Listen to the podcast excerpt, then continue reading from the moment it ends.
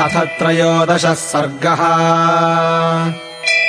अतदर्हम् महाराजम् शयानमतथोचितम् ययातिमिव पुण्याम् ते देवलोकात् परिच्युतम्। अनर्थरूपा सिद्धार्था ह्यभीता भयदर्शिनी। पुनराकारयामास तमेव वरमङ्गना। त्वम् कत्थसे महाराज सत्यवादी दृढव्रतः मम चेदम्बरम् कस्माद्विधारयितुमिच्छसि। एवमुक्तस्तु कैकेय्या राजा दशरथस्तदा। प्रत्युवाच ततः क्रुद्धो मुहूर्तम् विह्वलन्निव। मृते मयि गते रामे वनम् मनुजपुङ्गवे। हन्ता नार्ये ममामित्रे सकामा सुखिनी भव। स्वर्गेऽपि खलु रामस्य कुशलम् दैवतैरहम् प्रत्यादेशादभिहितम् धारयिष्ये कथम् बत कैकेय्याः प्रियकामेन रामः प्रव्राजितो वनम्। यदि सत्यम् ब्रवीम्येतत्तदसत्यम् भविष्यति। अपुत्रेण मया पुत्रः श्रमेण महता महान्। रामो लब्धो महातेजः स कथम् त्यज्यते मया? शूरश्च कृतविद्यश्च जितक्रोधः क्षमापरः कथम् कमलपत्राक्षो मया रामो विवास्यते। कथमिन्दीवरश्यामम् दीर्घबाहुम् महाबलम्।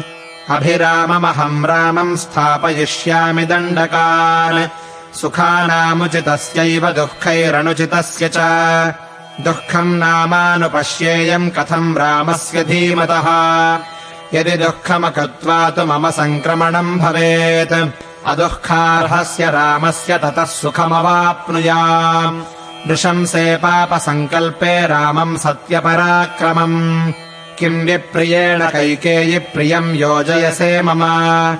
अकीर्तिरतुलालोके ध्रुवम् परिभविष्यति। तथा विलपतस्तस्य परिभ्रमितचेतसः।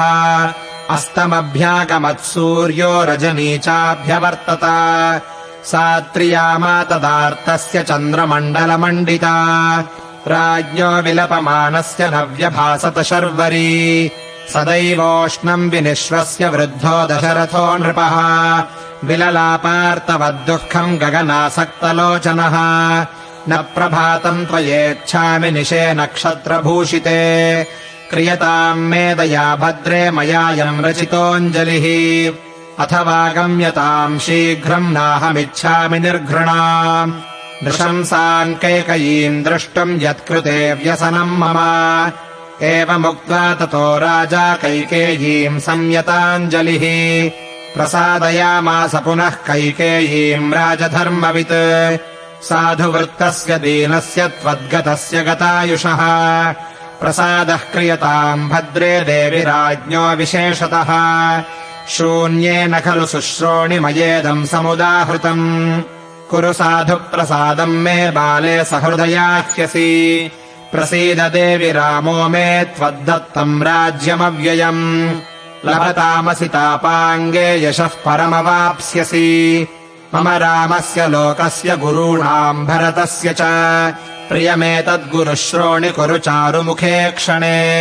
विशुद्धभावस्य हि दुष्टभावादीनस्य ताम्राश्रुकलस्य राज्ञः।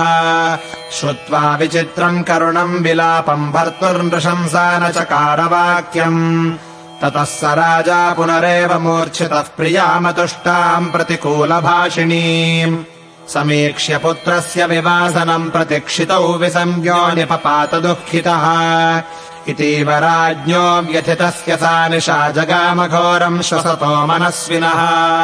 विबोध्यमानः प्रतिबोधनम् तदा निवारयामास स राजसत्तमः।